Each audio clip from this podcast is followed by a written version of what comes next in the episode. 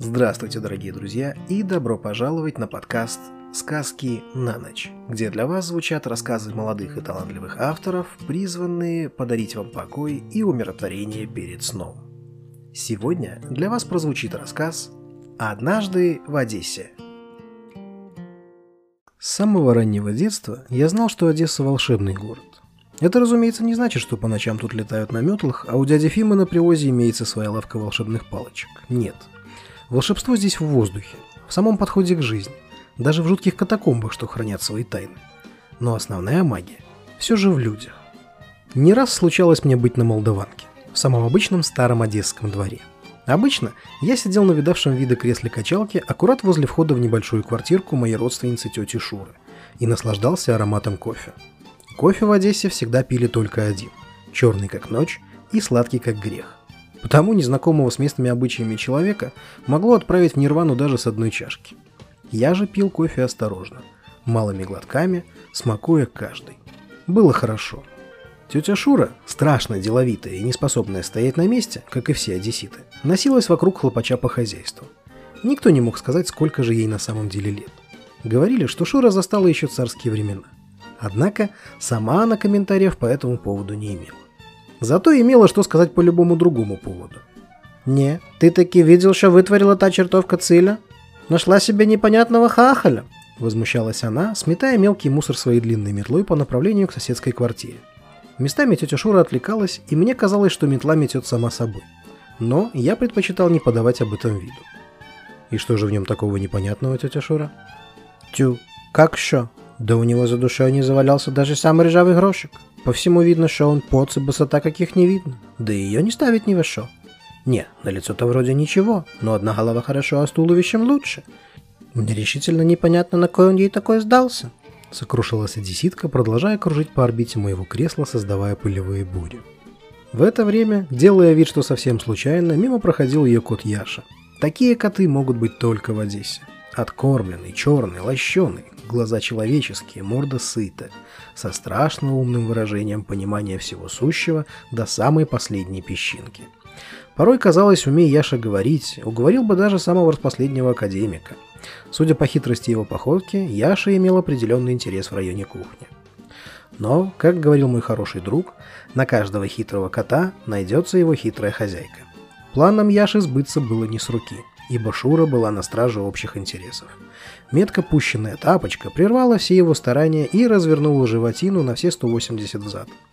Усатый вдал по лапам и был таков, скорее всего затаив обиду. «Ой, вей, шлемазл!» – прокричала Шура. «Который раз тебе кричу, морда, жрать будешь около пяти, что непонятно. Ты глянь на него, даже румыны в войну себе такой нахлости не позволяли. Так за что бишь я?» «За Цилю». «Точно, Циля. Какая девочка? Сдался ей тут еле-еле поц. Слушай, а что ты тут сидишь такой весь голодный, что мне аж стыдно? Пойдем-ка я тебя сейчас борщиком поправлю на чутка. Еда всегда была отдельной темой для Одессы. Здесь умели, а главное любили вкусно кушать. Толстые детишки для Одессы являлись не горем, но предметом гордости, ибо они доказывали благосостояние семьи. Потому по любому понятному и не очень поводу тут все дела решали за столом. Ведь, как гласила одна старая одесская шутка, давайте ходить друг другу в гости. Вы к нам на именины, а мы к вам на похороны. Главное, чтобы было вкусно. На старенькой плите кипел натуральный ведьмин котел. Весь черный и явно переживший не одну домохозяйку.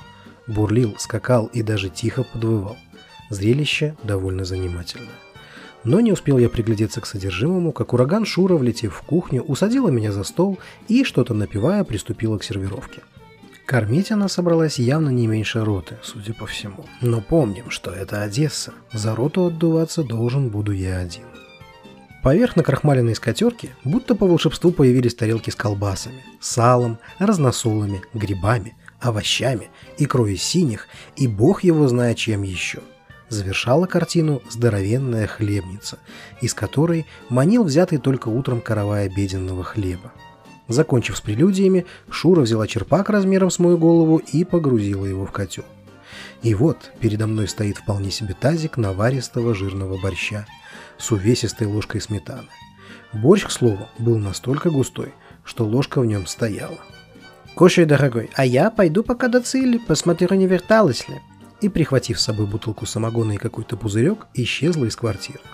Появилась Шура только к вечеру, страшно довольная собой и вся румяная, слегка навеселе. Не знаю, связаны эти вещи или нет, но через неделю я узнал, что Циля выпроводила своего нового ухажера вперед лицом без права переписки. И практически тут же нашла нового, заботливого и при деньгах. О нем Шура отзывалась лишь положительно и страшно дружила с их семейством. Тети Шуры давно нет, да и сам я в Одессе порядочно не был. Однако, каждое мое воспоминание об этом городе пропитано магией и волшебством. И волшебство это не в палочках, не в остроконечных шляпах и длинных мантиях. Оно в самом городе и людях, что его населяют. Ну что ж, это был рассказ «Однажды в Одессе» за авторством Джозефа Шепарда.